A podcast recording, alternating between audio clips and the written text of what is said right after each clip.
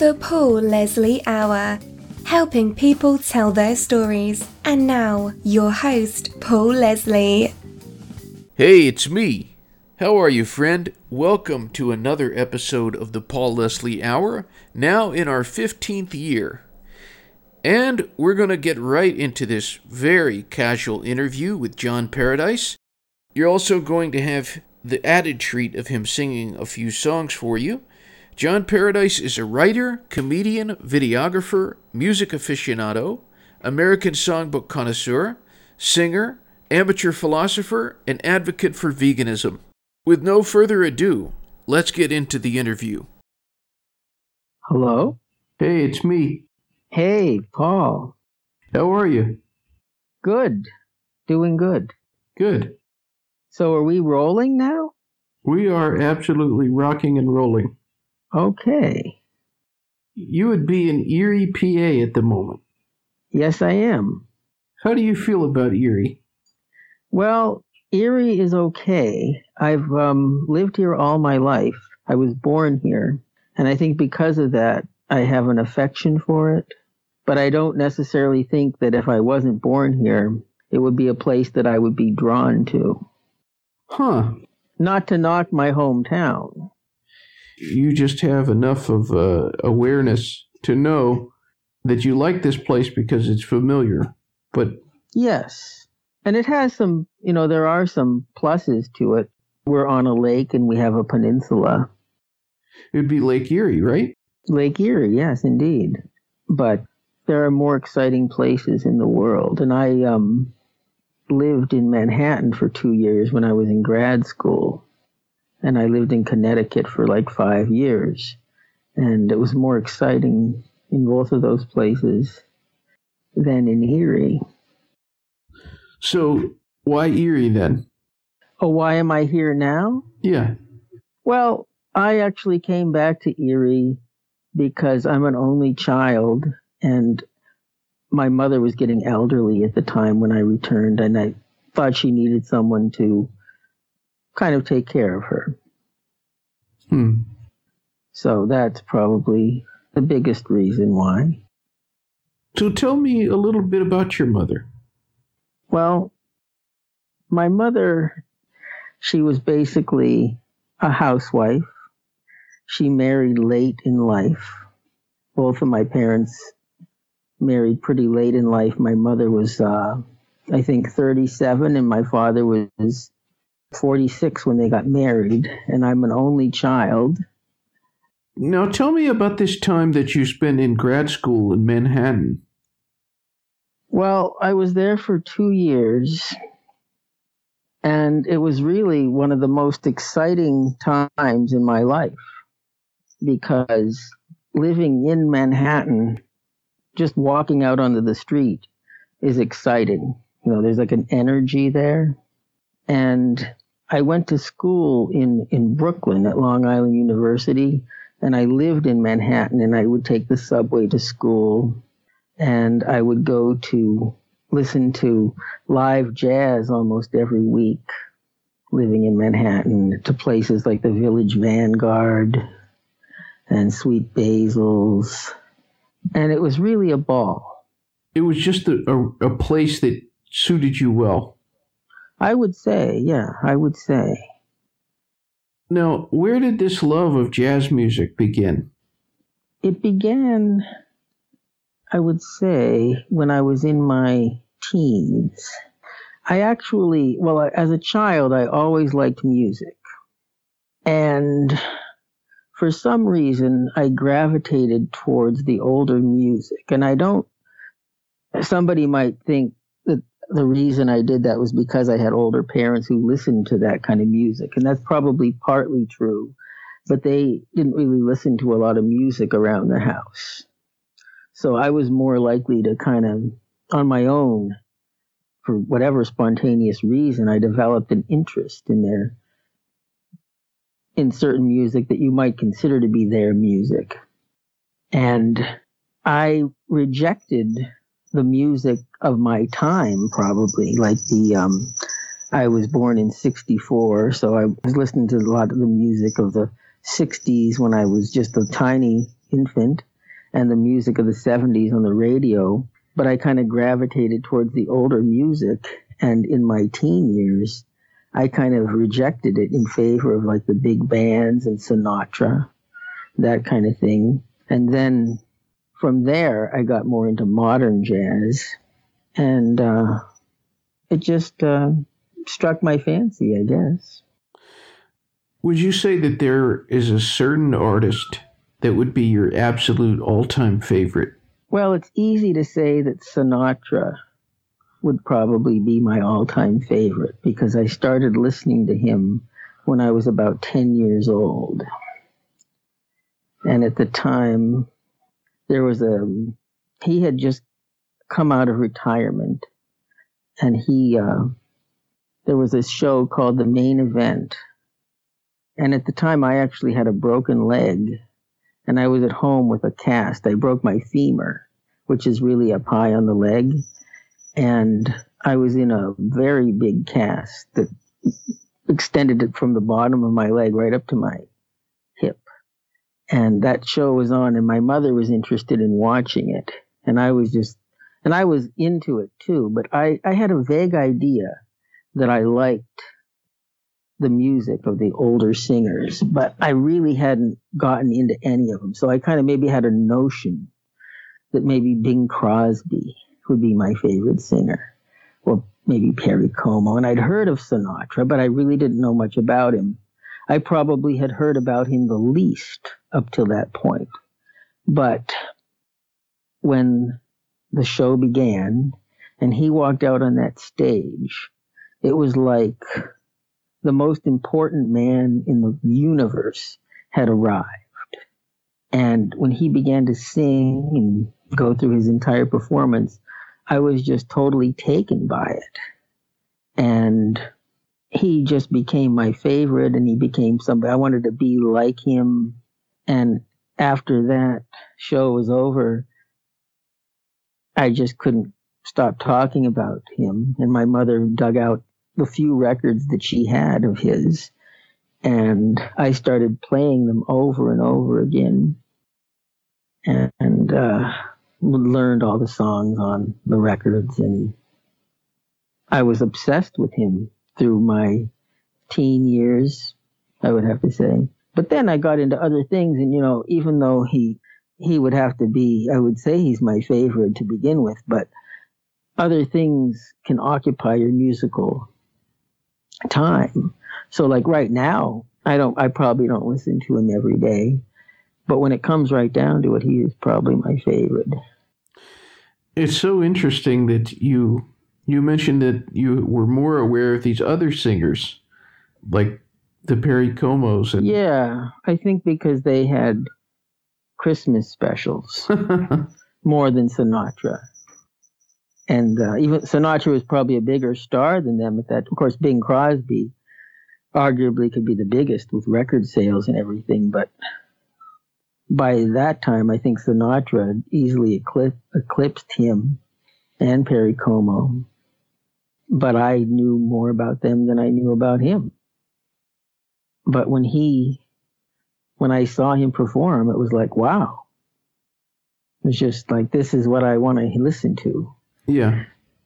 And I wanted to, I wanted, I never um, took any steps to become a singer, except for now I'm taking voice lessons for the last couple of years. But I, um, in my fantasy mind, in my fantasy world, I was thinking that's what I wish I was doing. Yeah. He's like a father figure, I think. yeah. Yeah. You know, I mean, to a lot of people. Would you say that you probably heard every single Sinatra song? probably I've heard every single. There may be a couple that I've missed. I have just about everything, you know.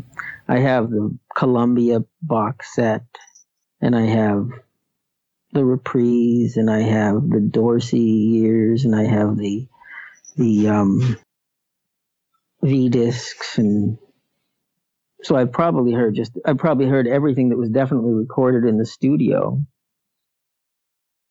so you were mentioning this collection of music that you have.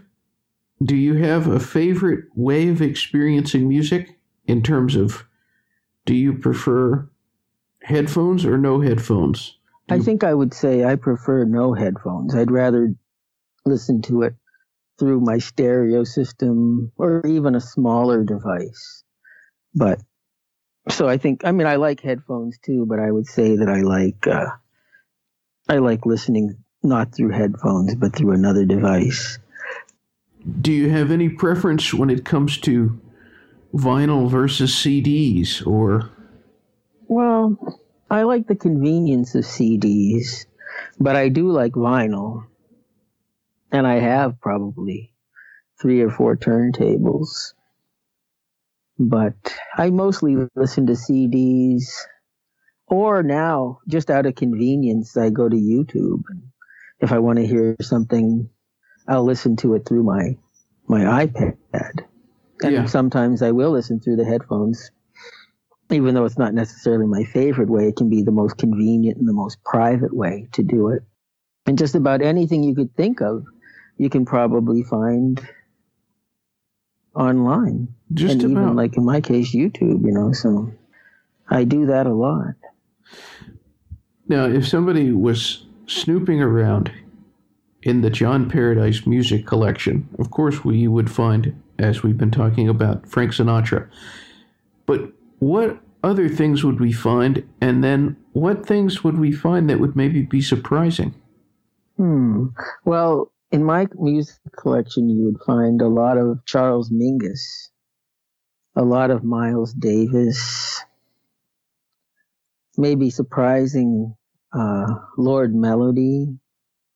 Oh, wow. Are you are you you're familiar with him? I'm sure.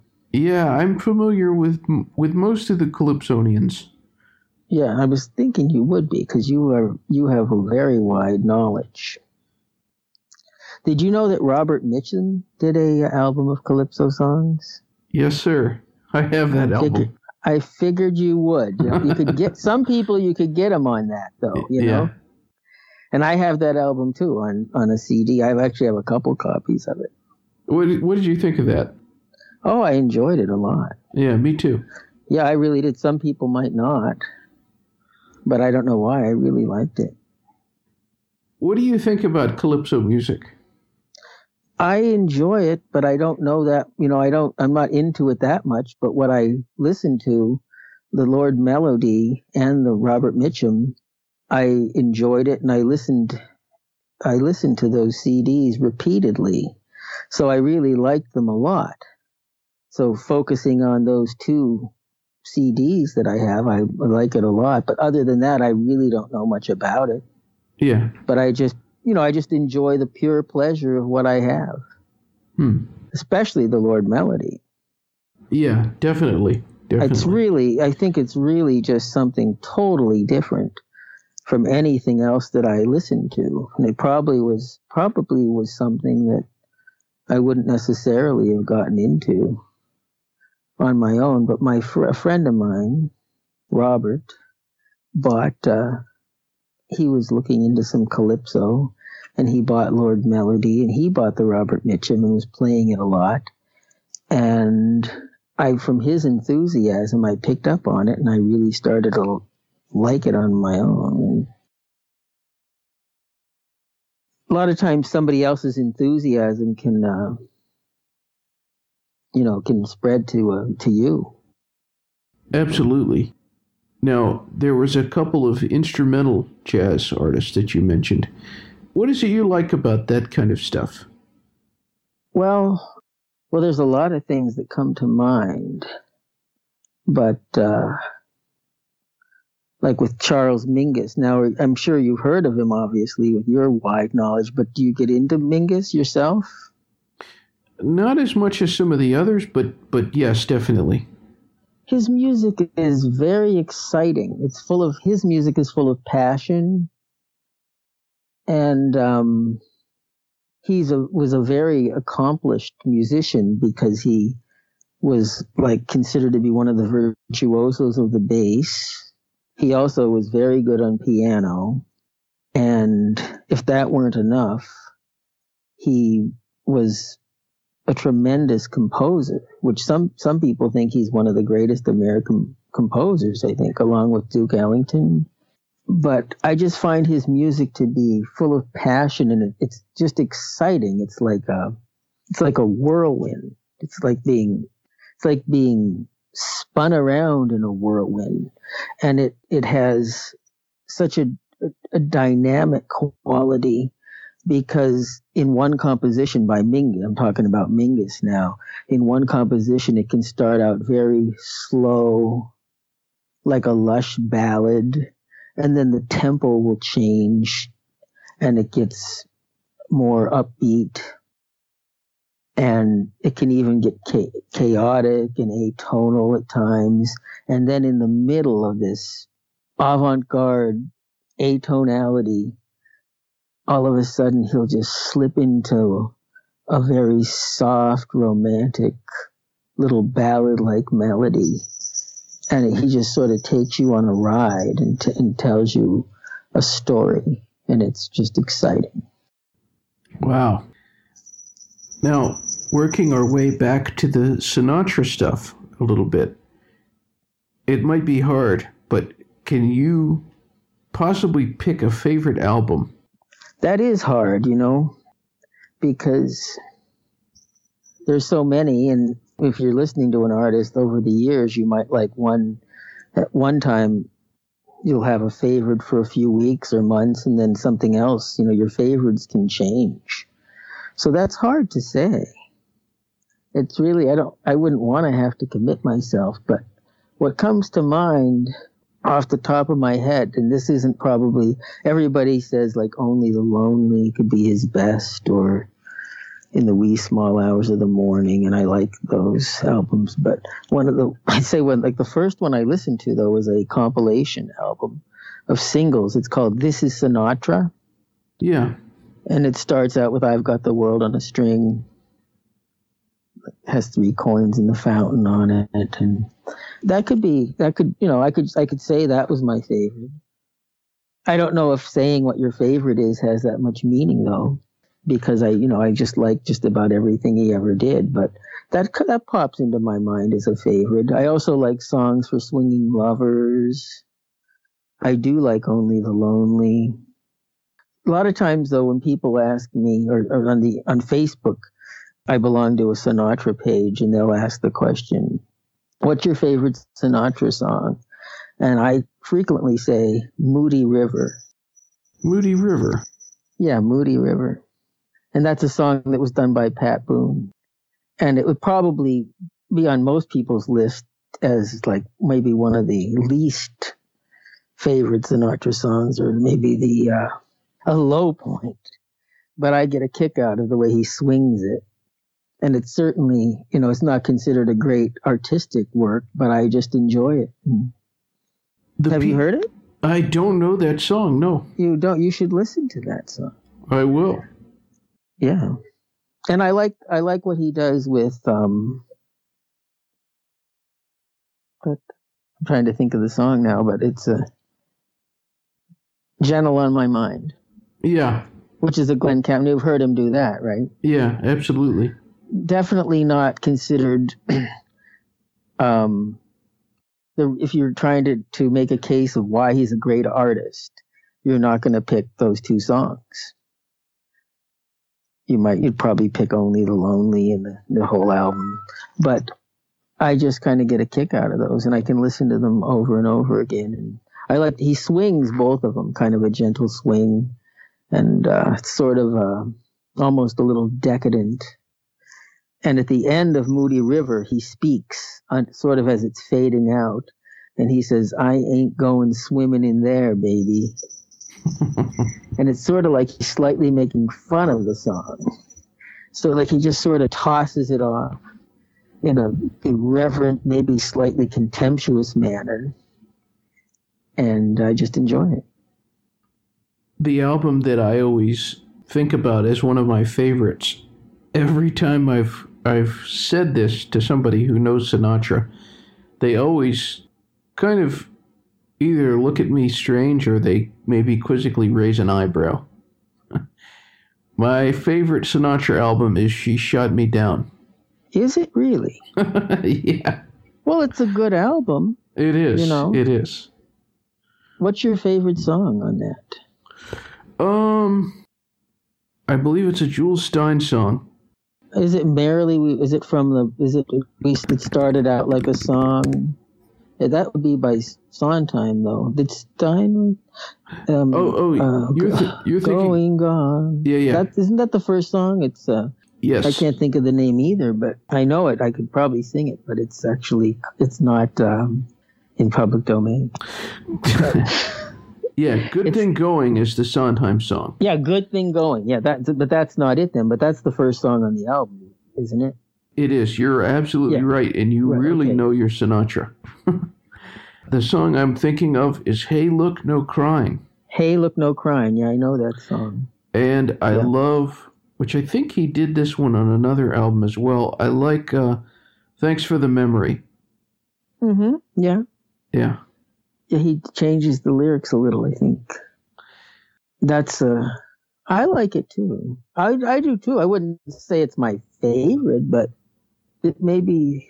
Some people say it's the last good album he did. Maybe yeah, yeah. because what well after that the other the last album other than the duets it would be the one with uh, the uh, that has L.A. is my lady on it. Yeah, which is I like that too. That's good too. I don't I don't dislike it at all. I do like it a lot. I like that album too. Definitely. His voice is getting rough by then, but I think he does a good job, especially on that um, after you've gone. He really tears it up. Actually, you wanted to talk about Schwartz, Jonathan Schwartz.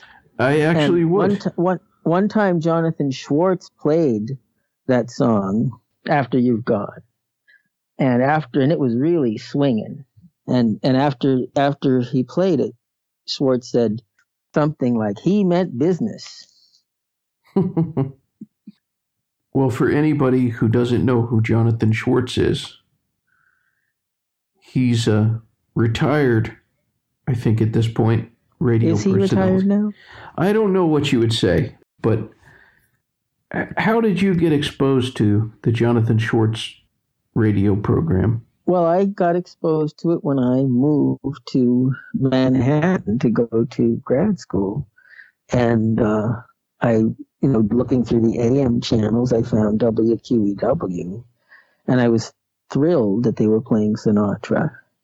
And this was 1993. And the album, or the box set came out as, as Jonathan Schwartz referred to it he referred to it as the Columbia package. So it had just came out. And I think at that time, just to give you an idea of what was going on in Sinatra world, the Duets album was about to come out. So Schwartz was playing tracks from the Columbia package. And sometimes, if I remember correctly, he would play, he might get a, um, a little advance copy of something that was going to be on duets. I think. No, this is a long time ago now, so I could be wrong. But he kept you abreast of it, what was happening in the Sinatra world at the time, as Sinatra's career was coming to an end. And um, so I became aware of him through that, through the uh, WQEW, and I was just it really made my time it really helped to make my time in manhattan really special i don't know if you know this or not but for the people listening jonathan schwartz was probably the most charismatic and unique dj on on WQEW and he was and is a Sinatra expert. He knows everything about Sinatra. Sinatra once said that he knows more about Sinatra than Sinatra like Sinatra said, you know more about me than I do. But Sinatra, I think, could be a bit dismissive of Jonathan Schwartz too. But Jonathan Schwartz, well, WQEW featured Sinatra in the afternoon every day, every weekday.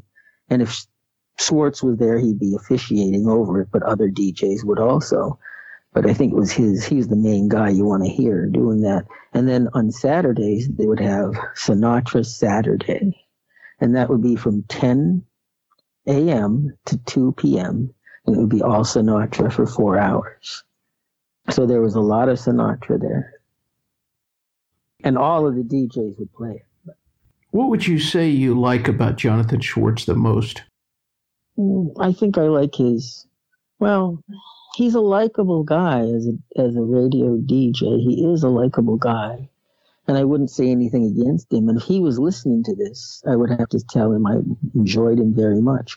But he's also kind of self-involved, and that's not unlikable necessarily. So I just I think he, he has a way of sort of being himself, unabashedly himself. He's been called like a relentless self promoter. And when he's on the air, he's always telling you this is Jonathan Schwartz. Quite frequently, he brings up his own name as he's speaking. He, he'll say some things, and when there's nothing else to say, he'll say, This is Jonathan Schwartz.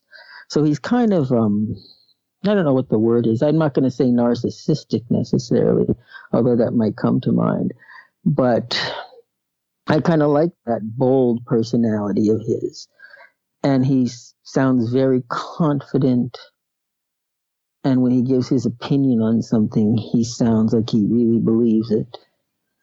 And I like the way he makes listening to Sinatra even more fun. It's, I mean, it's fun to listen to Sinatra anyway but he introduces each song in such a way that just makes it even more fun. Yeah. He's quite a presence. And he always has great things. Oh, he is quite a. Have you met him before, or did you? No, I never met Jonathan Schwartz. But I'm I'm talking about um, as a radio the, presence. The, yeah, as a radio. Wouldn't you say he is? And you're an expert on that because you're in radio yourself.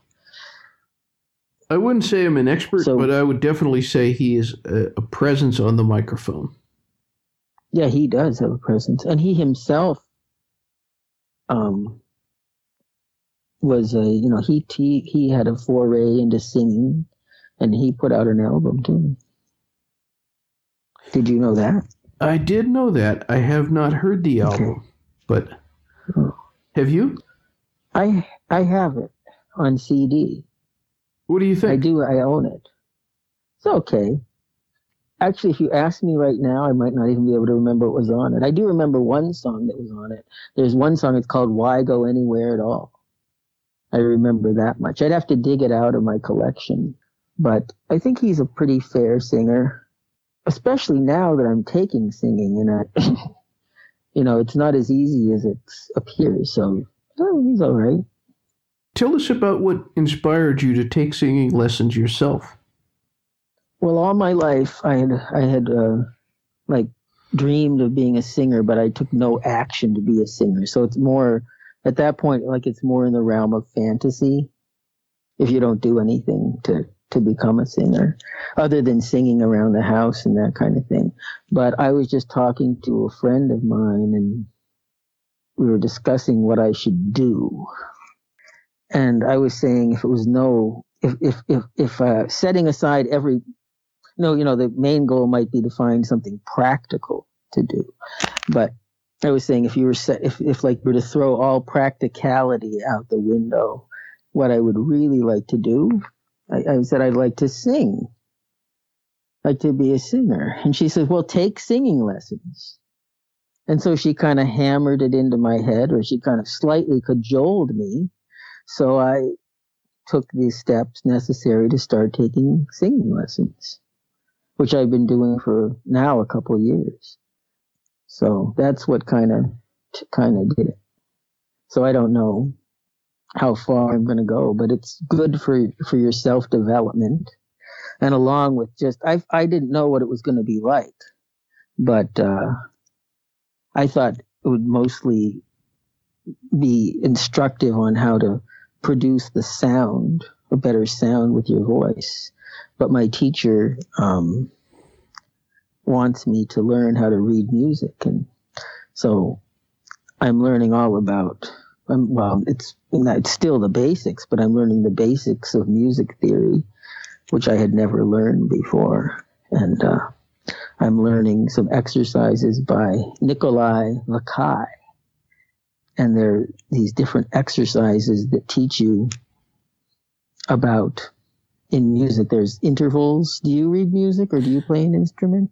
No i don't i don't these lessons help you to learn the intervals. There's seconds and thirds and fourths and fifths, and that's the distance between notes. And each short lesson features a different interval, and it's sung in Italian.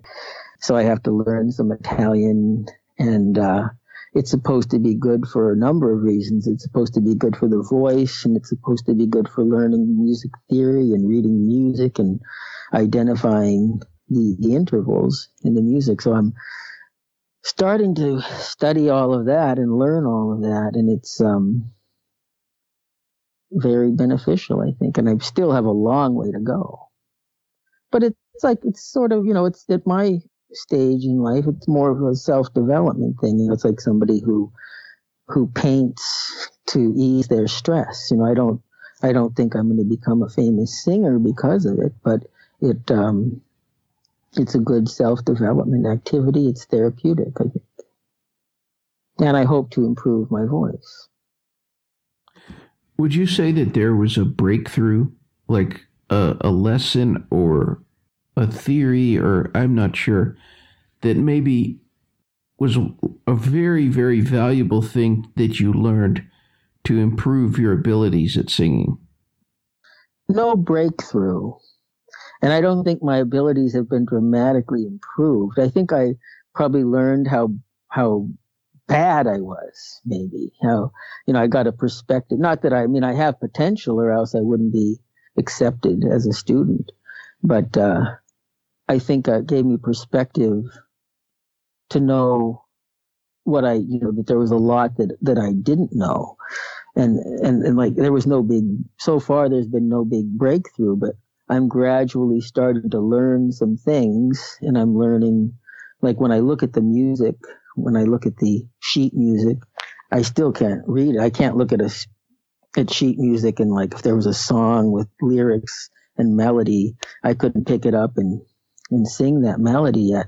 But now, as I'm looking at the sheet music I, and, and I hear the mu- the piano playing in the along with it, I can kind of see where the you know I can kind of it's starting to make sense to me. Um, but I think it's kind of a slow process. I've learned what I one of the things that I've learned was that I have been before when I started out from singing, you know, trying to sing Sinatra. I was trying to sound like Sinatra, and I, my teacher informed me that I'm a tenor, and Sinatra was a baritone. So I've been trying to sound like a baritone.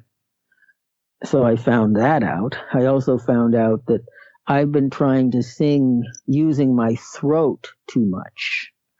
And my voice should be resonating in my mouth even though the sound originates from the vocal cords, it's supposed to resonate in your mouth. It's like somebody made the analogy, it's like with a trumpet.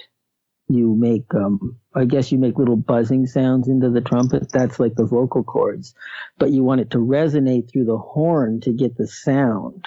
So even though the sound originates in the vocal cords, I need to get it into the they I think they call that the mask too. Have you heard that term singing from the mask?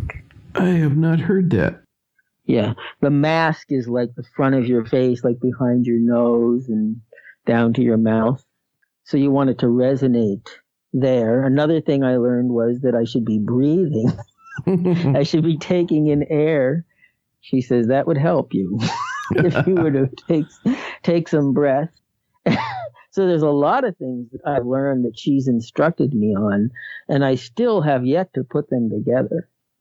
I think, but I think it, it all you can't do everything at once. You know, like maybe one day you're thinking about breathing, she's talking about breathing, and then another day she's talking about how the posture should be or how my mouth should be open a certain way or how my tongue should be flat on the bottom of my mouth and the tip of it should be behind my teeth and it should also be relaxed all the while that I'm trying to do that.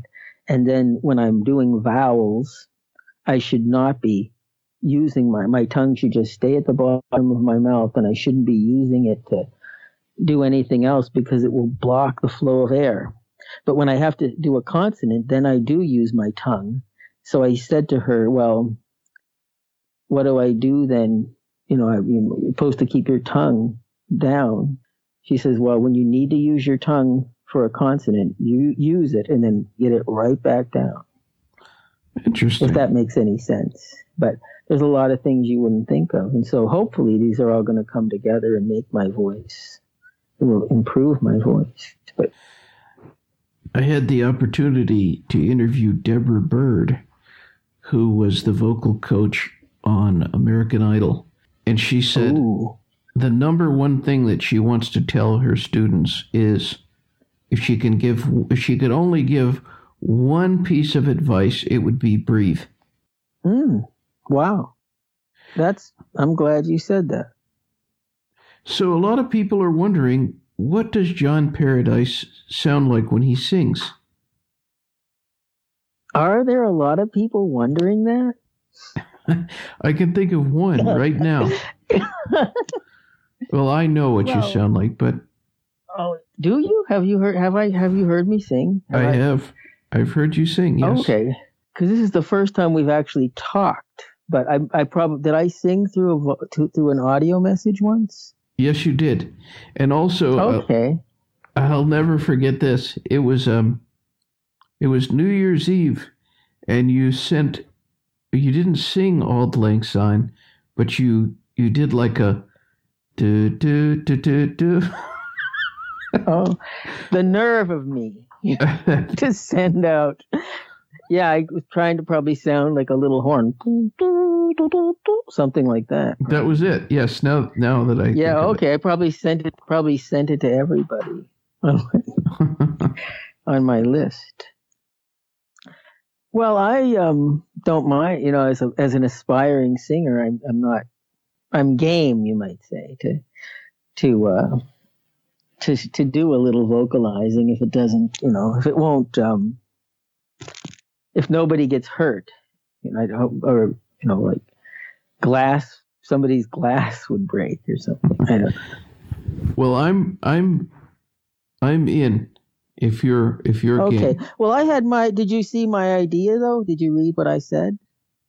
So I I, I would like if you could name a, a song and see if I know it. Like a you know the did, did you I sent you a text. I said um what did I? I don't even remember what I said exactly, but Let the me. chal- the uh, public domain song challenge. Okay. Okay. Let me pull that up. I remember seeing that. I have to pull it up too. Yeah. I always like to see what I said. Let's see here. What do we have? I and I sent you. I found I well I did a, a, Google search of like public domain songs, and I was looking down the list, and I was thinking that I knew some of them, and some of them I knew of, and I you know I knew some better than others, and there there were quite a few I didn't know at all. Ah, yes, I know. I, I know of this list. Where is list. that? Uh, PDInfo.com. Yes. They are actually over in Marietta, Georgia, I believe. The people who do this. Okay, I'm betting you know this, but let's just see. Okay, let's see. Does John Paradise know? Ain't we got fun? Okay, I'll give it my best shot. Although I don't know if it's going to sound that great, but in the morning, in the evening, ain't we got fun? That's about all I know of that one. Okay, very but I do good. know it. All right. This, this could get better though, so you know, give throw them at me, and let's get some magic going here. All right. okay. Now, I believe if I had to bet money, I would say that you know Alexander's Ragtime Band, written by Irving Berlin. Well, I do know it, but how does it start? Does it go come along, come along? I don't. Do you see the lyrics there? Can you give me like the first couple words? Okay, I know this song, so it would be. You do know. Come on in here, come on in here, Alexander's Ragtime Band. Come on in here, come on in here. It's the best band in the land. In the land. And if you want to hear that Swanee River played in ragtime, come on along, come on along. It's the best band in the land. I know there's one there. Jolson sings something like, You can hear a bugle call like you've never heard before. So natural that you want to go to war. It's just the best band in the land. Ah, honey lamb. He does something like that. You're but I don't know all the words to it actually, so You're sounding good. I'm You're- being I'm being slightly less impressive, but I do know. Well, give me another one, Paul. Okay. All right. Well, this this is a song that uh, it maybe was written more than 150 years ago or so, but I think this is a fantastic song even today. Beautiful Dreamer. Okay, I do know it. Okay. And I know it begins, I don't know it all though, but it goes, Beautiful dreamer, wake unto me. Starlight and dewdrops are waiting for thee. Songs of the rude world heard in the day, lulled by the moonlight, have all passed away. Beautiful dreamer, queen of my song, list while I woo thee with soft melody. I still am making up the words because I don't know them. Excellent. Very Was good. that was that kind of close? But the, the best part I can't even think of. you you've got it. You've got it. Okay. What comes after so- list while I woo thee with soft melody? Though what comes after that? Um hmm. You don't know, right? Not off the top of my head. Oh, Okay. Now, I would, if I had to bet money, I would say that you know Chicago, that toddling town. I do, yeah, I do. I have to confess. It wouldn't be my first choice to want to sing, but Chicago, Chicago, that toddling town. Chicago, Chicago, I'll show you around. Bet your bottom dollar you'll lose the blues in Chicago, Chicago, the town that Billy Sunday couldn't shut down on State Street, that great street, I just want to say they do things they don't do on Broadway. You'll have the time, the time of your life. I know a man, he danced with his wife in Chicago, my hometown. All right. Very good. Now, you mentioned that that wouldn't be your first choice. No. I, I saw that on the list too, and I was thinking, oh, I don't want to sing that. what, what, what on there? What called your name? Well, let me give you ex- Let me give you one. Okay. I don't know if it's on the list, but I'm sure it's public domain. Over a thousand years, or maybe more, out on an island on a lonely shore, Robinson Crusoe landed one fine day. No rent to pay, no wife to obey. His good man Friday was his only friend. He didn't borrow or lend. They built a little hut, lived there till Friday, but Saturday night it was shut. Where did Robinson Crusoe go with Friday on Saturday night? Every Saturday night they would start into roam, and on Sunday morning they came staggering home. They went out hunting rabbit when the weather got colder, but Crusoe came home with a hair on his shoulder. Now where did Robinson Crusoe go with Friday on Saturday night? Very good. You know that song? I do know that song. I'm almost 100% positive that you're correct. It is in the public domain. I was thinking it had to be. Yeah. I, I would say so. Earlier tonight, just for fun, I was singing the song, the, the you know, the Perry Como song, It's Impossible. Yeah. I was singing it, but I was replacing impossible with improbable. just to be funny. I was singing I, to a friend of mine. and I, I was singing uh, I, instead of "It's impossible." I was singing "It's improbable," Nice. and I have that. How did you? If, while you're looking, I want to ask you how now you are in your. Are you in your early or mid thirties? Yes. How did you get into that? How did you get into this music? Now, by this music, what do you mean? Into the well, I know you're into so many different kinds of music, but how did you get in? By this music, I mean how did you get into the American standard, Okay. into into Sinatra, and that kind of thing? Okay. Because that's an interesting story. I'm always curious how somebody of the younger generation gets into that. Yeah. Yeah, it, me too. Me too. Whenever I encounter somebody. Mm-hmm.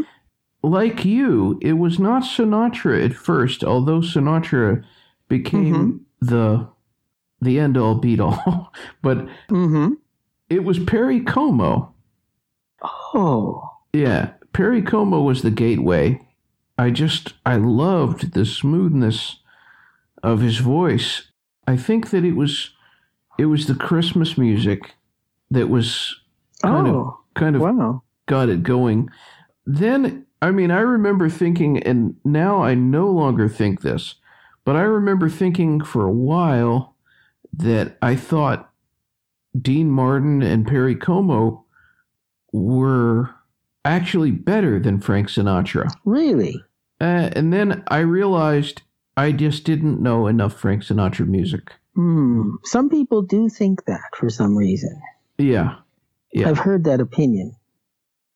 After digging and after really, really listening, and I guess maybe some, a few years put on me, I now recognize, at least in my own life, Frank Mhm. Sinatra as king. Well, I think he's better than Perry Como and Dean Martin just because, I don't know, there's so many reasons, but he seems like he's technically better. yeah, You know, I think Dean Martin sometimes sounds like he's kind of phoning it in. Although a lot, I mean, he has, I think he, he appeals to people in an avuncular way.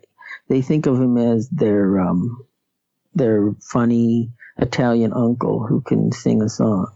yeah, yeah. I think I'm that's probably true. get clobbered for that viewpoint. But and Como, and I've always, you know, as a kid, I always growing up, I enjoyed these people. But Como, like compared to Sinatra, Como seemed kind of boring to me. Not Yeah. to not to malign your your first favorite because I do like him. I especially like It's Impossible, and I like I like what he does with Killing Me Softly. yeah, You know the song Killing Me Softly with his song. yeah, And I also like that Christmas song, um, Christmas Dream. yeah. But he, when I was a kid, for some reason, and especially after I started to listen to Sinatra, I would hear Perry Como's voice, and I would get a picture of like a pair of socks in a dresser drawer in my mind. I don't know why. like like sort of gray socks, sort of um, folded up, and how you know sort of fold them, you turn them inside out into that little oblong ball. I would listen to Como and I'd kind of get that in my head. And Sinatra seems so full of life and vitality. Yeah. To answer your question, though, I would say Mhm. this. What brought it home for me, what made me think, okay, these are the best songs that ever existed, the American Songbook. Mhm. I have to mention Ralph Shaw. Ralph Shaw is a British singer and ukulele player. And he did this album. It was released back in 1998, I believe. It was called The King of the Ukulele Oh, and fantastic album but he did all songs from the most part from the american songbook i think maybe a couple of songs from the british songbook but Mhm. mostly he did i mean still when i think about some of the best versions of songs like paper moon and blue skies it's hard to believe but i, I would have to give it to ralph shaw wow! and his, that's sing- his singing, in other, yeah not just his ukulele playing, but his singing. You found to be better than Sinatra. No, not better Sinatra than Sinatra, but I wouldn't say that. But made me absolutely love Fall in the love with the American songbook. Oh, I see. Exactly. Well, that's good too. It's good also to see, you know, you like with Sinatra, you could fall in love with his personality, etc. But if somebody who is less known, like Shaw, who I'd never heard of, I think you mentioned him to me though a couple of years ago, and I looked him up, but it was a long time ago. Yeah. The songs carry themselves; they're so good, you know. Yeah. They Yeah. are songs that they're meant to be sung by many people. I think. I was just going to say that. I feel that way. Yeah. I feel and though, like and that is your favorite music then with all the other music that you listen to because you if you look at the list of your interviews you have interviewed so many different people even in the rock world to some extent i know you you interviewed david lee roth among others but Yeah. is your favorite of all music the song the american songbook then if that in case that hasn't already been established i guess maybe it has Yeah, absolutely. My absolute, to me, it all comes back to that. If you don't have that cornerstone, you you don't have anything. I mean, it, it's interesting because I have interviewed a lot of people that you wouldn't say are connected to the American Songbook, but right even David Lee Roth recorded just a that's Gigolo. life right and just And- and yeah, that's and, life. and he recorded that's life too yeah Yeah. Yeah. And then I would say, you know, I've interviewed Willie Nelson, and hmm I saw that. one of the things we continued to go back to was the songbook, you know. Right, and I knew he was. He had a. I know he has a strong connection to the songbook too, Oh, absolutely. Yeah, for sure. Yeah. absolutely. Well, Now, how, I wanted to uh, ask you, how old were you when you when you first started to listen to Perry Como? oh, I was definitely in my my teens that at that point. What did you listen bef- to before that? Were you did you just listen to what was on the, the top forty, or what did you listen before you listen to before you got into Perry Como? Uh, well, I listened to pretty much what my mom was listening to, especially. She is a huge music fan. Some of the things that I remember from the time I was very young, hearing all the time, would be Barry Manilow, Mm-hmm. lots of Barry Manilow, Kenny Rogers, things like that. Mhm. Um, Julio Iglesias. And I think if you listen to those people when you're really little, you're Mhm. eventually, if that's what you're starting with, you're going to eventually find your way into Sinatra. That's just my yeah, I think it could, could very well lead to Sinatra. Did you experience any conflict though with your friends listening to this type of music? Did they think you were weird or an oddball or Not, I didn't face anything like that until like the last couple of years of my life. That's when the, the kind of backlash has come. I hear really from, in the last couple of years?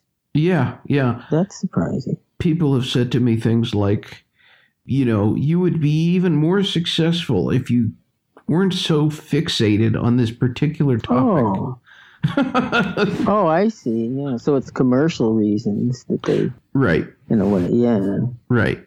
I, I've I've heard my share of that. Which when I when I interviewed Frank Sinatra Jr., he warned me. Which is me. a great interview, by the way. Thank you very much. I appreciate you saying that. My absolute favorite of all time was. I was thought you said that. I remember you saying that, and it really is a great interview. And you are lucky to have been able to speak with him. I would have loved to talk to him about anything. You know, to talk to Frank's son would be a marvelous thing. Your choice of words are really interesting because you said you would have liked to talk to him about anything.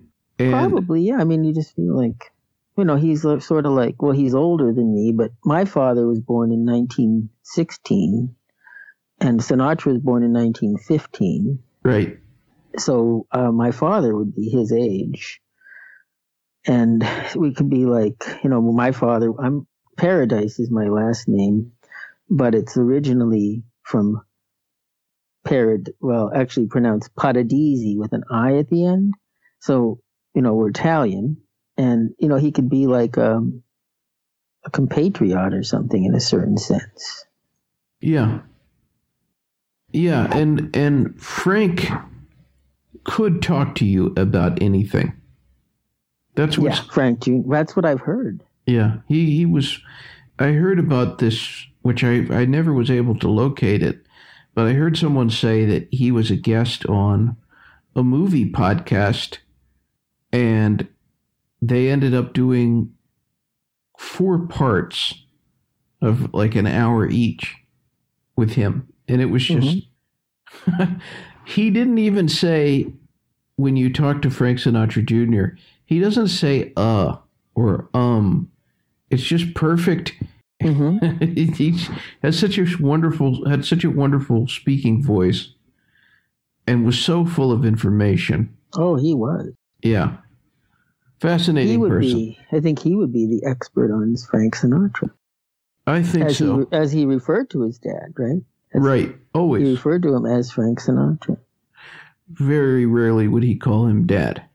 It would it would have to be in a context that it would warrant saying that. Right.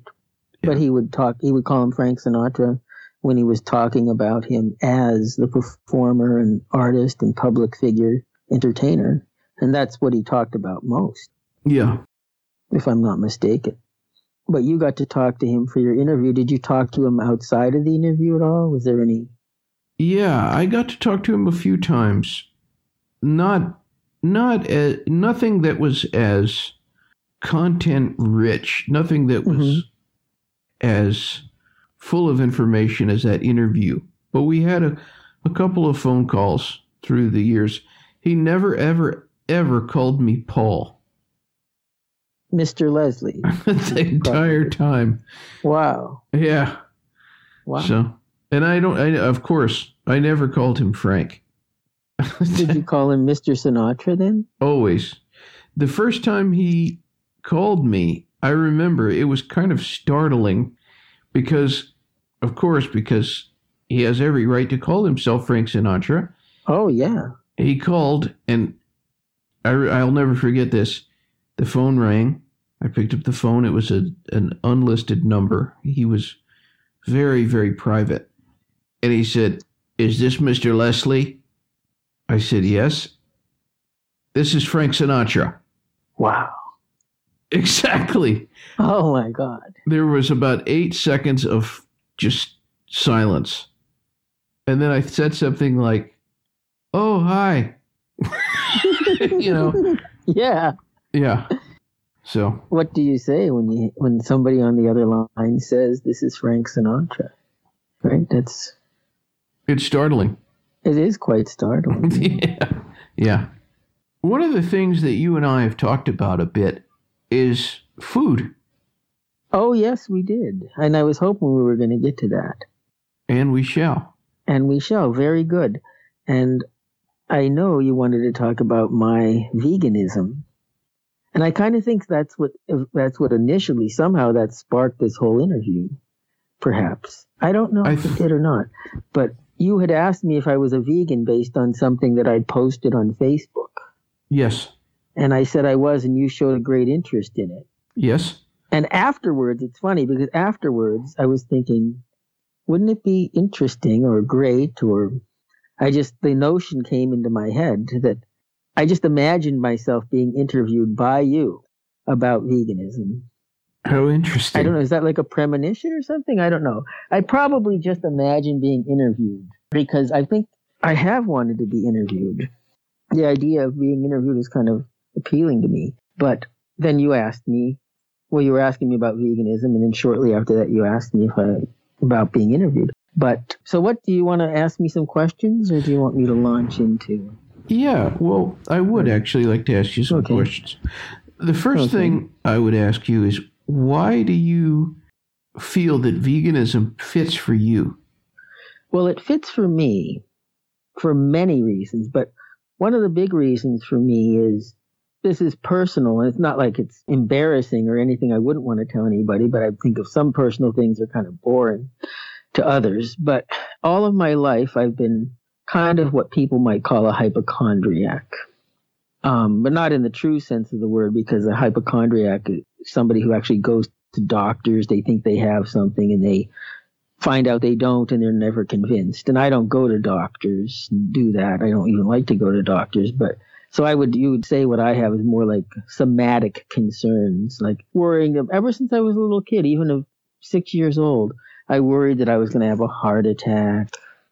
And if somebody mentioned an operation, like a, an older neighbor from next door was having heart surgery, and I found out about it, I could practically feel a uncomfortable feeling in my chest. So I've always been concerned about my health. And then I found out, and I was, and, and I am convinced of this, that the vegan diet can actually prevent and even reverse heart disease. And even though I don't have heart disease that I know of, when I heard that this diet could do that, and when I became convinced of it, for what I believe are, are sound scientific reasons, I just, nothing would stop me from adopting that diet. So person, for me, that's one of the biggest personal reasons.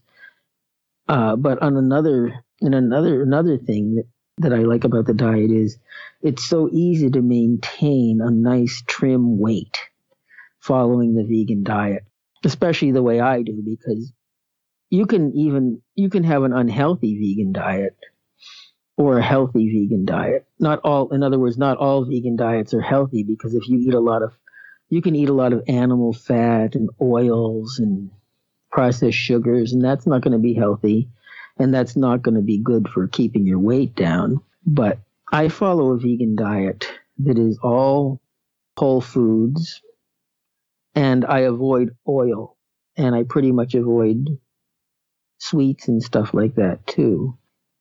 And I can eat a ton of food and be totally satisfied.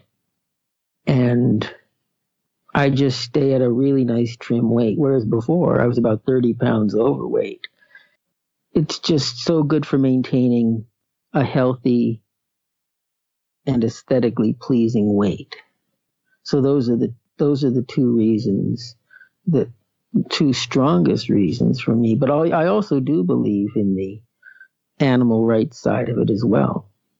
So, what was it that inspired you to do it? What gave you the idea? This is what I'm going to do. Well, I had a friend who became vegan and his biggest motivation was the animal rights side of it. So he was always trying to convince me to go vegan. And I was kind of, I thought it was a good idea. And I thought it was, you know, good for the animals. And I thought it was healthy for, for a person. But I was kind of not fully convinced about it because I enjoyed, at that time, I enjoyed meat and, and cheese and dairy and eggs and all that stuff. And I was thinking it's probably good enough to reduce those animal products for health reasons. But I guess I wasn't really willing to give up, give it all up overnight.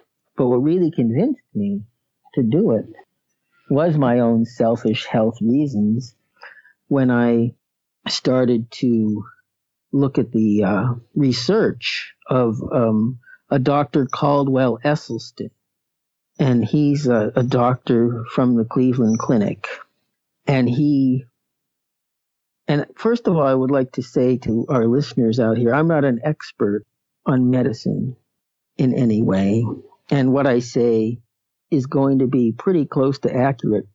But if anyone's interested in, in learning about the benefits of being a vegan, they should do their own research and they should look up Dr. Caldwell Esselstyn and Dr. John McDougall, Dr. Michael Greger, and Dr. Neal Barnard, and there's a long list. And I, what I know about the benefits of being vegan, it comes from these doctors, and they're all, everybody I mentioned here is an MD.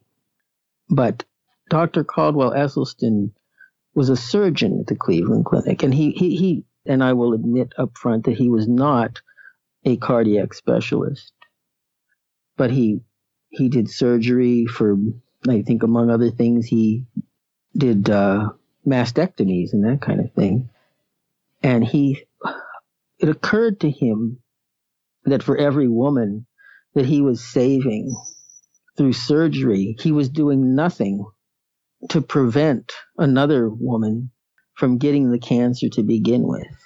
Hmm. And he came to the conclusion that a plant based low oil diet was the healthiest. And he came to that conclusion through various reasons, but one of them was looking at the um, the diet of uh, the Asian diet, where they eat mostly rice and vegetables, and they may have some meat and fish, but that's a much lesser part of the diet. And they were that culture was low in heart disease and low in cancer and low in, in all it was low in all of the all of the diseases that are considered to be brought on by the unhealthy Western diet. And what he noticed is that when they start to eat a diet like ours, that's when they get overweight. That's when the men get prostate cancer in record numbers. And that's when heart disease proliferates. Hmm. But he decided to focus on heart disease to um, show, to demonstrate how well the vegan diet worked because heart disease would give a dramatic example of how of how good the vegan diet was at um, in this case you know reversing a, uh, uh, one of those diseases. In this case it would be heart disease. So he actually found about 20 or 30 heart patients who were their condition for they were they had severe blockages and for whatever reason the, it was inoperable. And so they were they couldn't operate on them for whatever reason to do the normal bypass or something. So they were sent home to die. And he got in touch with them and counseled them on how to change their diet. And he was able to reverse like the heart disease in, in pretty much all of them who followed the diet. And you can actually see this through images of the heart. You can see the blockage before the diet, and you can see how the arteries, the coronary arteries, become unblocked after the diet. And even in a matter of weeks, they weren't cured in a matter of weeks, but in a matter of weeks of following his diet, they would start to feel better. Their chest pain, the angina would go away. Hmm. They could, you know, and over time, I think most of these people may still be alive today, and, and there are a few that didn't follow, and they're the ones who didn't get cured. But I maybe I was pretty wordy there, but if any if anyone is interested, I encourage them to do their own research, and you can look up Dr. Esselstyn. You can Google him. You can especially YouTube him, and there's so many videos, and he will explain his research. And one of the things he talks about, which I think is very important, is um, it's called the brachial artery tourniquet test. And it shows how um, when you eat animal of any kind, it actually sludges up the blood. And the same thing happens when you eat any kind of oil. It also sludges up the blood. And he, the test involves putting on like a cuff, like a blood pressure cuff and you stop the flow. This is after, I don't know every procedural point of, of what he does, but you stop the blood flow in the arm and then let it resume. And after eating certain foods like animal foods and oils, you can see through a sonogram that it sludges up the blood. And he says that all of these foods just destroy the endothelial lining of your blood vessels. That's what causes your blood vessels to be smooth inside so that the blood goes through smoothly. And that's what causes your blood vessels to expand and contract. Hmm. And then when you stop eating these foods, your endothelial lining begins to recover. So, so what do you eat on a typical day? I eat practically now not every vegan does this but out of for convenience and for frugality i eat the same i eat pretty much the same thing every day with maybe a few variations thrown in. Every week i make a about a 15 quart pot of a very thick stewy type soup that, that I make with black beans, lentils, and split peas. And I add five pounds of carrots to it. I add a whole purple cabbage to it. I also add about five pounds of potatoes and I season it with turmeric, pepper, and Celtic sea salt. And I eat it every day. I heat up individual portions. And when I'm heating up my individual portion, I add whole wheat pasta to it, which cooks. And then at the very end, I put in something called nutritional yeast. And I've been eating that, variations on that, just about every day for the last four years. Hmm. For my big meal, like my lunch. Like I get up in the morning and I have three bananas with my coffee, and I do drink coffee, black. And then for lunch, I have this soup. And then at night, a lot of times I have whole wheat pasta with a, with, um, diced tomatoes and also nutritional yeast. And I have uh, apples and for snacks. And one of the snacks I have is pretzels. But and I eat some other things, but that's basically my diet. So tell us a little bit more about this nutritional yeast. Well, it's a um, it's grown, I guess, on on molasses, I think, somehow. But it, it's a yellow powder and I like it because I like the flavor it gives my food. But it's loaded with B vitamins, and it also has vitamin B12 added to it in most cases. You can get it without vitamin B12 added, but I get it with the vitamin B12 added, and it's also considered to be a complete protein. And I don't I don't eat it because it's a complete protein, but, but it's a flavorful. For those who like it, it, it adds a very good flavor to the food and people compare it to it's like a it's like an alternative to cheese hmm. but i wouldn't personally say it tastes like cheese but people use it instead of cheese you can put it on your pasta sauce like you would parmesan um, i know people who don't seem to like my non-vegan friends don't seem to like the smell of it for some reason but for most for vegans vegans love it Hmm.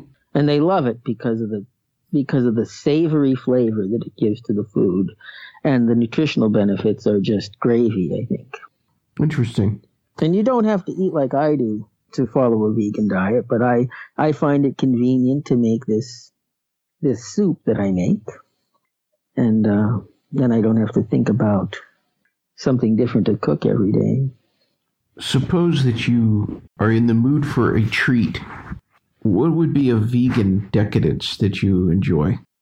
Well, I wouldn't necessarily call it a decadence because one of the treats that I have is pretzels because they seem to be usually they're low, very low, and they might have an insignificant amount of soybean oil or something.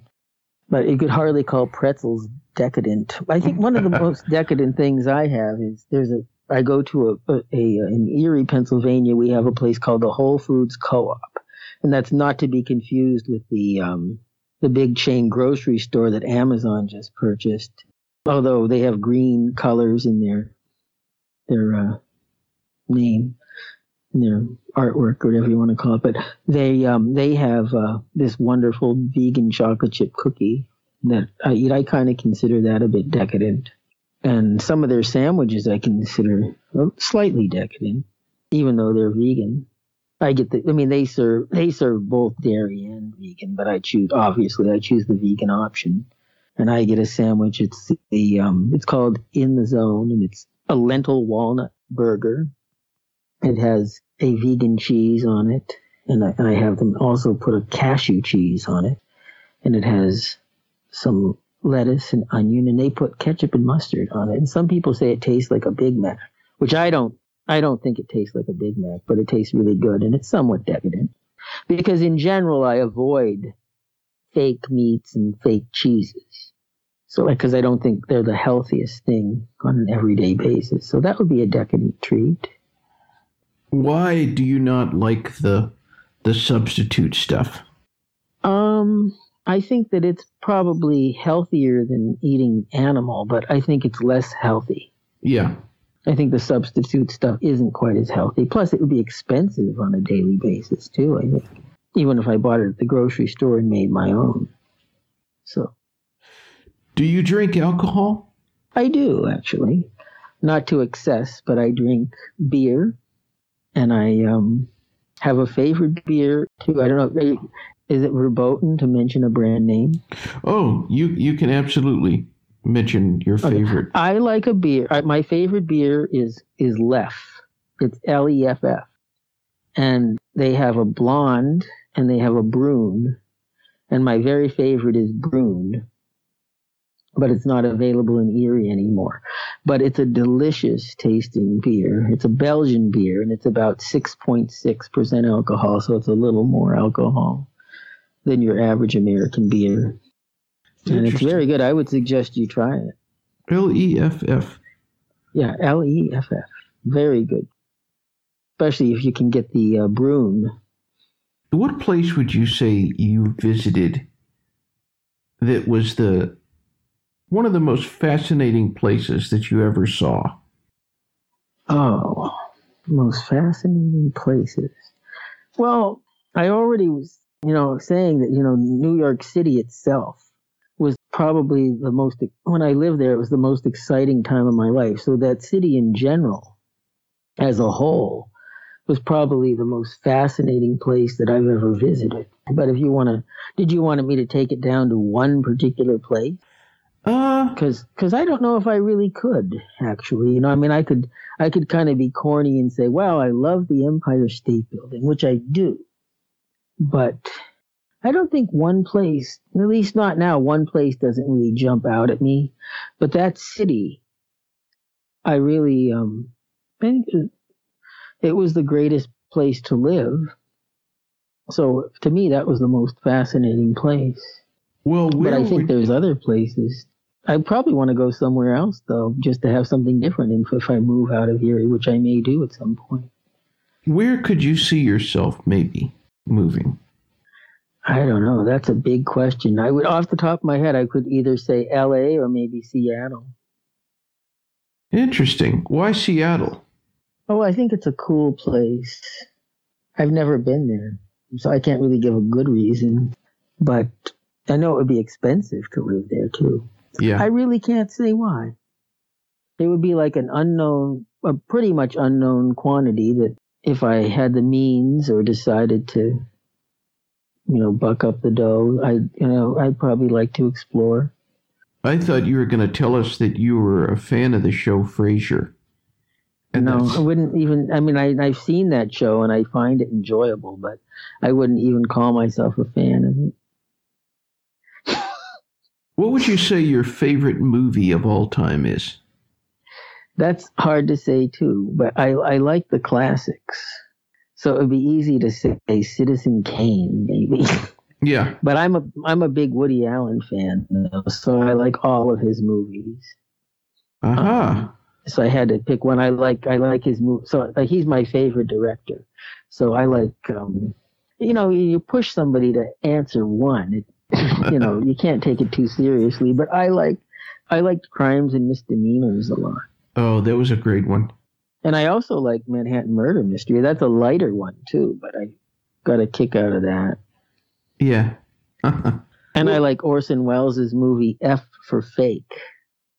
F for Fake. And I like, and I do like the classics, but I, have you seen that?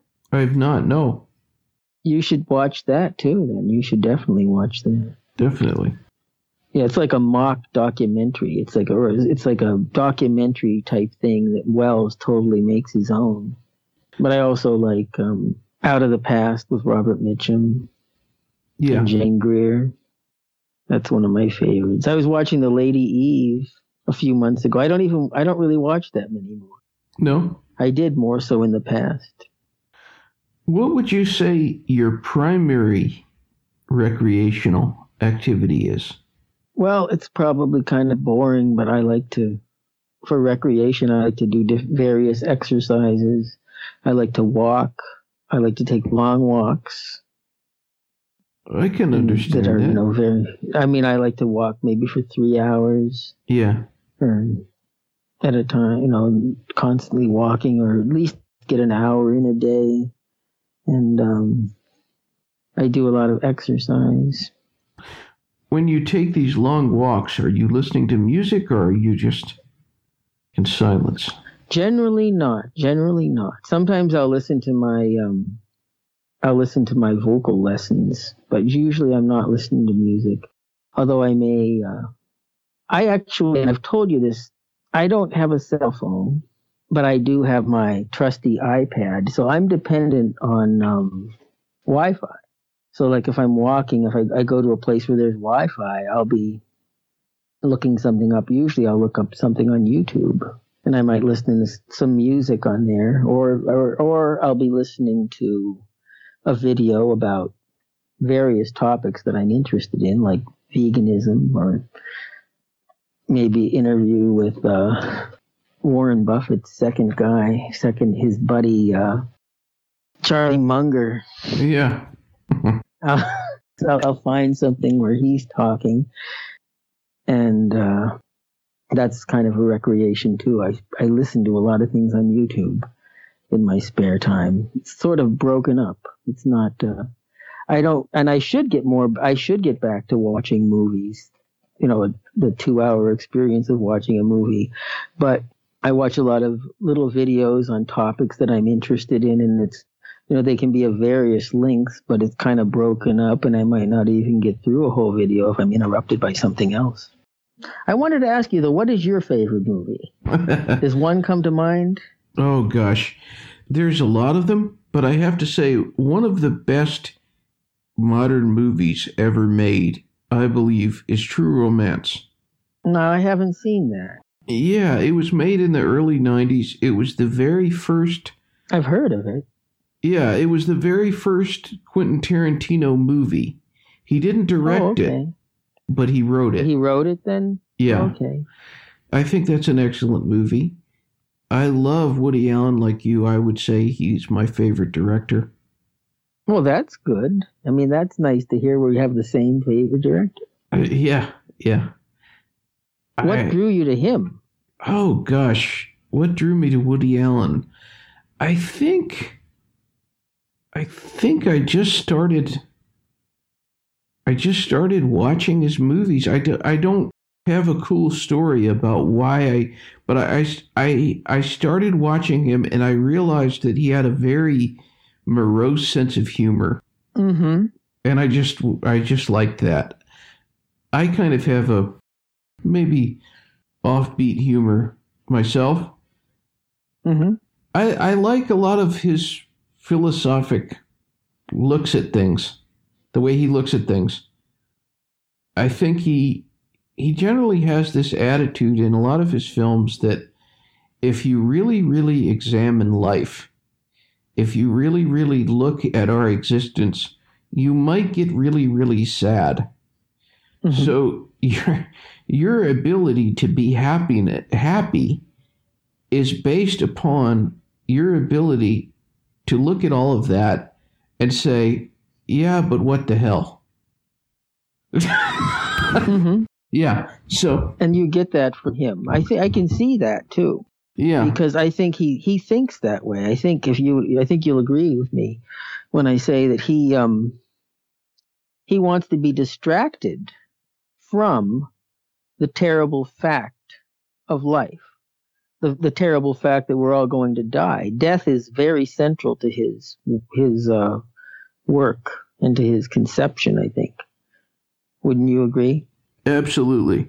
and I think he likes to be distracted from that. And he he himself has said that making movies is a distraction for him, and he's even compared it to uh, like a mental patient doing uh, finger painting or something. Have you heard? Have you read? Have you seen that quote where he said that?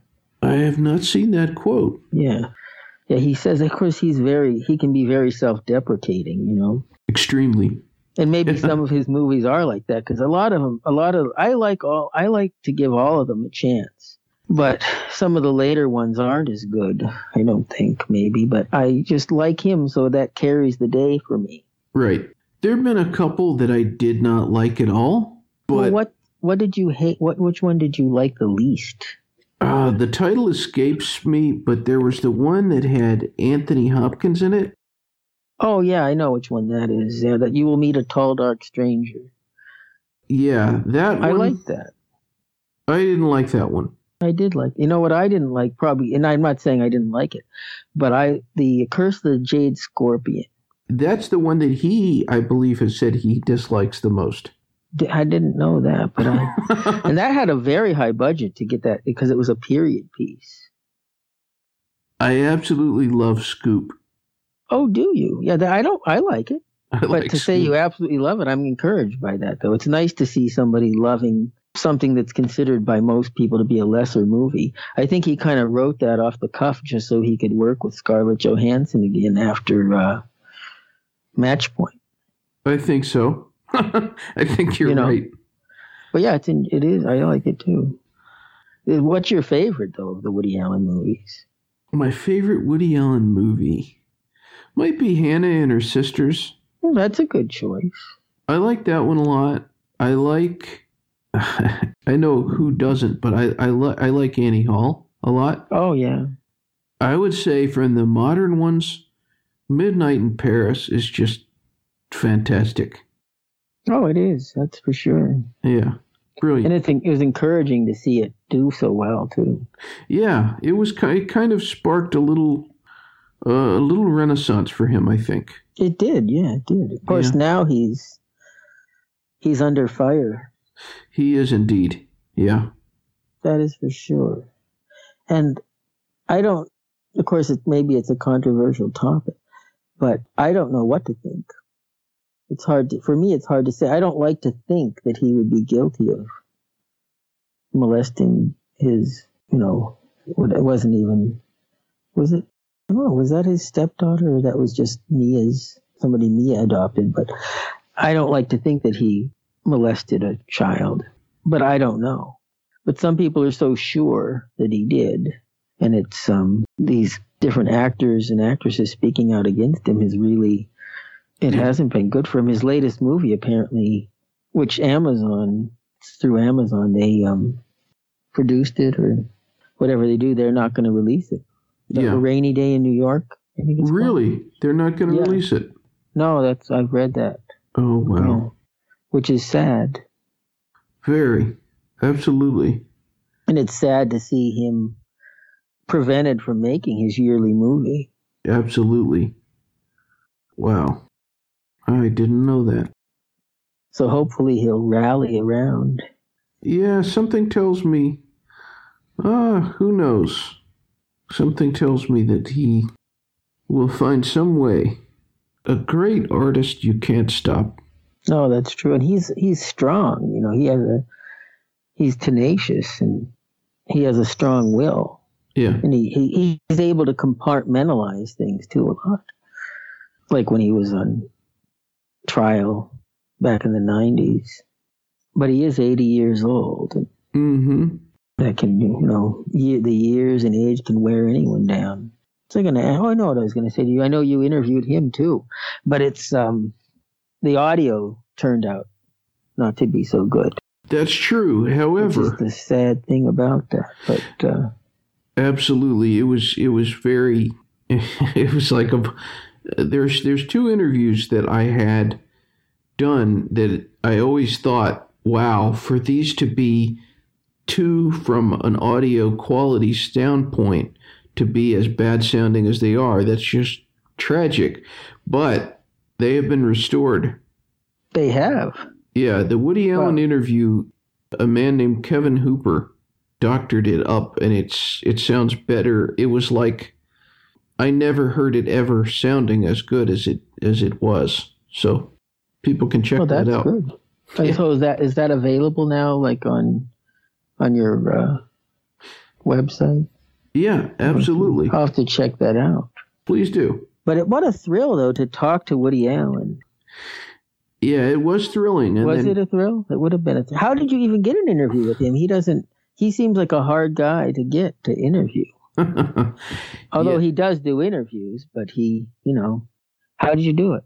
How did I do it? Well, I had this very strong feeling that if I asked him, if I somehow got, if I got to ask him or present my idea for an interview, I had a feeling that he would do it. I knew he would do it. And when I did, uh, it was very, very exciting. I, I was at that point very deep in, I still am, but I was very deep into my Woody Allen fascination. Shortly after that, I got to, I mean, as in like less than two weeks later, I think, I got to meet Woody Allen in person in Manhattan. And Wow. the musicians who performed with him, they said that they were fascinated that I had a chance to interview him. One of the musicians said that I had spoken more to him in the interview that we did than he had spoken to Woody in the last 10 years. Wow. so, So I- you actually interviewed him in person. no, I interviewed him on the phone and then I was invited to see him and, Oh, okay. and his New Orleans jazz band perform at the Carlyle. At the Carlyle. Okay, yeah. Yeah, and I did. He was very, very. he was very, very. I don't know what the word would be. You get a feeling like he's somebody who is very shy. Oh, okay. Yeah. I've heard that. So he wasn't so much standoffish as he was shy. He seemed shy. He was kind of shy. I introduced myself. I said, "Hey, I'm the guy who did the interview," and he said, "Oh, okay. Well, that's that's good. I'm glad you're here." And hmm. then I'll never forget this. this is funny. I probably shouldn't be saying this, but it, it's just too it's too good. There was this tall, like, kind of provocatively dressed, redheaded woman, young mm-hmm. young woman in a a kind of tight dress, and she she went up to Woody Allen and she said that she was an actress. hmm And he said, Great. When you get to become a famous actress, let me know. Never- Interesting. yeah, I'll never forget that. But I guess Then you can be in one of my movies. right. I, I guess that's his way of kind of Deflating right, or maybe somebody turning them away. yeah, it might be something that he deals with daily. It could well be, yeah. Yeah, and So he just, would know how to deal it, deal with it. It's interesting how you say she he's shy, and I believe that is probably true. But he's also, I guess, as with anybody, there you know, there uh, the, the human personality can contain contradictions, certainly. but he can be very bold. And I remember Diane Keaton said that he has balls of brass. she used that term. So apparently he can he can be strong and bold when he has to be. And they always some people say that as a director he doesn't give a lot of direction, but then they will point out that he gets what he wants in his performances, you know, in the performances. But uh, I think the thing that the thing that attracted me to him and makes him my favorite director is I felt like I could relate to him because I'm I'm sort of I'm short. I don't think I'm as short as him, but I'm I think of myself as a short kind of nerdy guy. And he's a short nerdy guy. hmm And also he likes jazz and I like jazz and I like things from the past and he liked things from the past. So I think that's what drew me to him. Hmm. Interesting. I find like I relate to him. I see myself as a type of Woody Allen, except for I don't write movies and direct and act and tell jokes. And I'm not Jewish either. But I could be, somebody might even think I'm, I look kind of nondescript. Yeah. So I, I relate to that. And, and that's how I relate to him. And I wish I was You wish you were what? director. A movie director. Yeah. writing movies and directing movies and a comedian and I wish I was all those things, but I never pursued that. I can't say I have the talent to, but I, you know, whether you have talent or not, if you want to do something, you should try. Yeah. I never did. But I, in my fantasy, I would like to be a director. Interesting. That attracts me. Would you say more so than possibly being a singer? Probably it's a close tie. Well, how would you define John Paradise? Well, I would define myself as probably not your average person. I think I take my own path in life. And I think I, invo- I avoid the conventional the conventional path. And there are some things you just don't want to talk about necessarily in your first interview. Right. You know? I understand. So I think I, I, I, would leave it at that, unless I can come up with something else to say that, that I find acceptable. But I think of myself as a work in progress, and I think of myself as somebody who is going to have to continue to grow even into my. I'm in my early to mid 50s now. I'm going to have to keep developing just to make it where probably most people already are at this age, if that makes any sense. I don't know if it does. But um interesting. If you had to pick one adjective to describe yourself, what would it be? Oh, you ask a hard question, Paul. let me let me think. One adjective. Patient. Patient. I'm patient. You know, I always like to let whoever the guest is just pretty much say whatever they want throughout the whole interview, but I think, especially at the end, I like to kind of let them take the stage. Well, I would like to say, first of all, or in, in conclusion, I would like to say it's been, I'm very glad that you interviewed me. And it's really, it's an honor to be interviewed and to be talking to somebody and to be interviewed by somebody who has interviewed Woody Allen and Frank Sinatra Jr. and all the people that you interviewed. I was just listening to your interview with Jimmy Bowen last week. Oh, yeah. I'd never heard him speak before, and that was a very interesting interview, and it was a good interview. And I liked the way he really you got him to talk and you didn't have to say that much and you let him talk. And wasn't he good?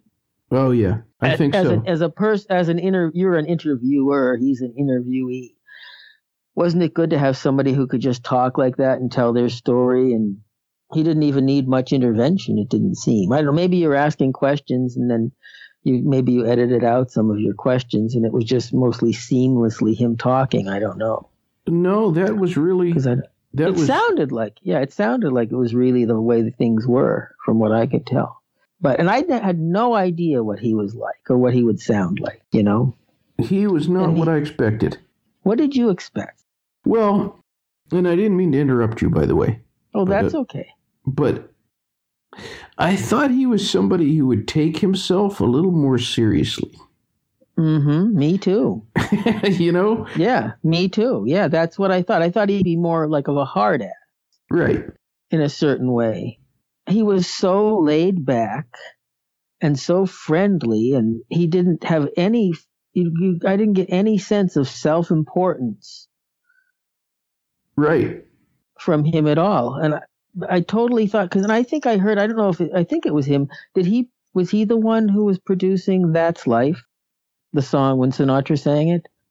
Uh, because I thought it was him, and I know the story is he sang it a certain way, and he said like that's a hit, and and whoever it was, and I thought it was Jimmy Bowen. He said if it, you want a hit, you're going to have to do it again.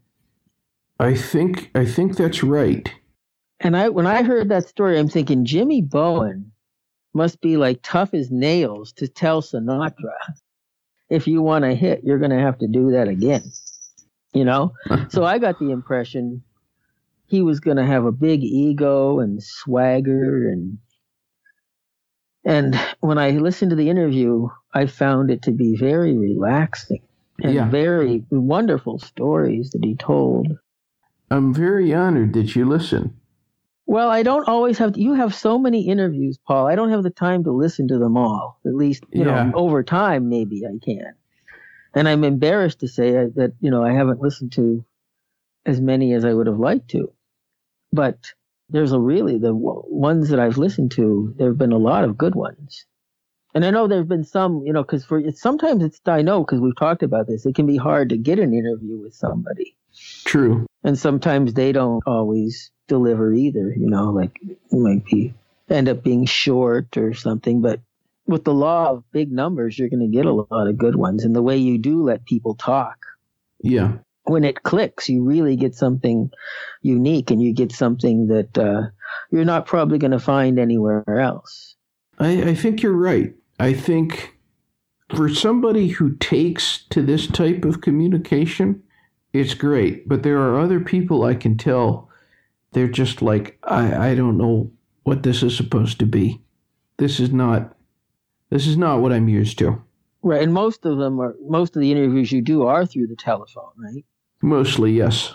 so like a lot of people maybe they they aren't used to a telephone interview is that what is that true or not Uh, I don't think that's it. I think that some of my questions kind of they kind of venture into the territory of maybe maybe this isn't the right word. I'm not sure, but existential.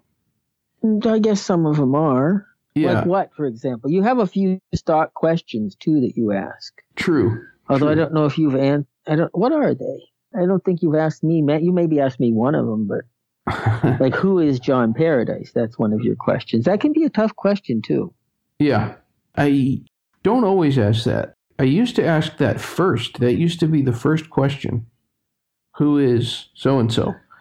yeah, that could be a little off-putting though to- start with that question i think I learned that you have to get them warmed up. It's, it's yeah you do you do yeah. I don't think you can ask a question like that right off the bat. No, you shouldn't. Now, some people I did that with, and they they didn't have any problem with it. It was It just depends on the person, yeah. is that what would you say to anyone listening? What is the best thing about being so and so? I used to ask, Yeah, like what is the best thing about being what is the best thing about being Willie Nelson right. or something like that. And on that note, what is the best thing about being John Paradise? Oh. Don't ask me that. It's too late. No, I can't no, I can't oh, you did. I can't answer that. You know, I that is too hard of a question for me and, and I'll go down on the record. You you you play that as part of the interview. I I'm trying to find that out. Who I am. I'm still looking. well, maybe this this interview is is the you know It may well be. a But part what I was going to say is though, and you were asking me, you know, the end part, and I started to say it's you know it's an honor to talk to somebody who's spoken to all these people, all these famous people, and oh, I know I wanted to ask you, am I the f- I'm, am I the first non-celebrity that you've interviewed, or I'm sure I'm not, but Well, I will say I can't really think of anybody that I interviewed that didn't have some kind of connection to fame. You might Right. be the first one who, you know, like some of the people I've interviewed, they're not necessarily famous themselves. But they might have worked with uh, a famous person. Right. They wrote songs. They could have they could have been like Jimmy Bowen's shoe shine man or something. right, right. Or people who, in their field, in the world of lyricists, they're like a god. But if they stop in a 7 Eleven or a quick trip gas station, no one would know them. No one would know who they are. Well, the average person might not know who Bowen was, you know. Very yet he- true. he's very, in that he's very big to people in the know. Exactly, exactly. In Nashville, if you went into pretty much any management or let me put it this way if you went into any recording studio in Nashville and you told them, hey, I just talked to Jimmy Bowen, they would stop what they were doing and listen. They would, if they know him, Yeah, they would talk. But the average, even like even a lot of ardent Sinatra fans might not know who he was if they didn't read the back of the album covers. And, Exactly. but oh, I know. And another thing I want to ask you is, what made you decide to interview me? I Uh, would like to know that, and you can't evade that question because that's a, I'm hard on that one. I'd like to hear why. I like you. Oh, well, that's the best answer you could give. Thank you, Paul. Yeah. I want to say though, I am actually I'm honored because as what I what has come out in this interview, I had the fantasy life, I guess, of wanting to be in the public eye or be an entertainer, a writer, something in the arts. And I've never done that. And I always hoped that by magic something would happen, someone would discover me. I know that's not the way it happens. But it's interesting to me now that I've gone all these years and I never became a singer or a director or a famous writer, any of the things that I fantasized about. But I am being interviewed. So I've I've gone through a, a non-celebrity life. And at this point, and I still have many years left, I'm sure. But at this point, as an, as a non-celebrity, I'm being interviewed, and it's quite a kick for me. I'm glad it's a kick. My art was doing nothing all these years by refraining from producing any works of any kind. I still get to be interviewed along with all of the big celebrities. So it's really unique and maybe appropriate. All I could say is that it's as much a pleasure for me as it is for you. Well, thank you, Paul. Yeah, I've absolutely enjoyed this experience. Well, you know, I was thinking it would turn out good. Maybe as we close here, there's a line you'd like to sing or a, a, a song. Oh, I would. You know, before you called me, I came home and I was thinking, I'm not mad that you were a little late. But I got home at around nine o'clock and I'm sitting in my chair and I'm getting comfortable and I'm thinking about the whole thing. And I was really in a great mood and I was singing different things and I thought I was sounding so good. And I'm thinking, I wish some of this would get onto the show. Uh-huh. And now, and now I'm feeling a little, I actually feeling a little tired yeah. and I and I felt I've been feeling we've had the change of weather here too. And have you, is, how's the weather down there? It was pretty warm today. Was it? We've been getting it wasn't it was kind of mild and it wasn't overly cold, but the cold weather is starting to come in. And when that happens, I think I always it always throws me off a little bit, and I don't feel at my best, and I feel like I could be coming down with something, which I'm probably not. But um, I think at the end here, I think I did find the one song. So let me let me get it now. Uh, I'm not going to say what it is offhand here, but I'll, I'm gonna I'll sing this song. This is the first time I've ever been interviewed too, other than job interviews. So With this interview, there are no wrong answers. there, I know that. I know that to be true. Oh, here it is. It's only a shanty in old shanty town. The roof is so slanty it touches the ground. But my tumble down shack by an old railroad track, like a millionaire's mansion, is calling me back. I'd give up a palace if I were a king. It's more than a palace. It's my everything. There's a queen waiting there with a silvery crown in that shanty in old shanty town.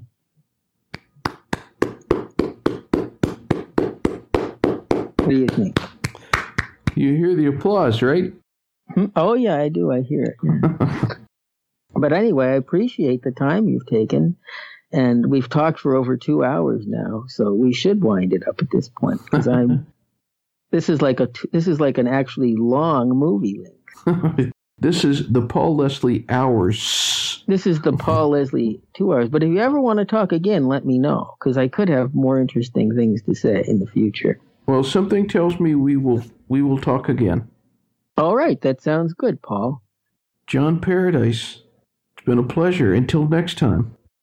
Until next time, take care. All right. All right. Later. Bye bye.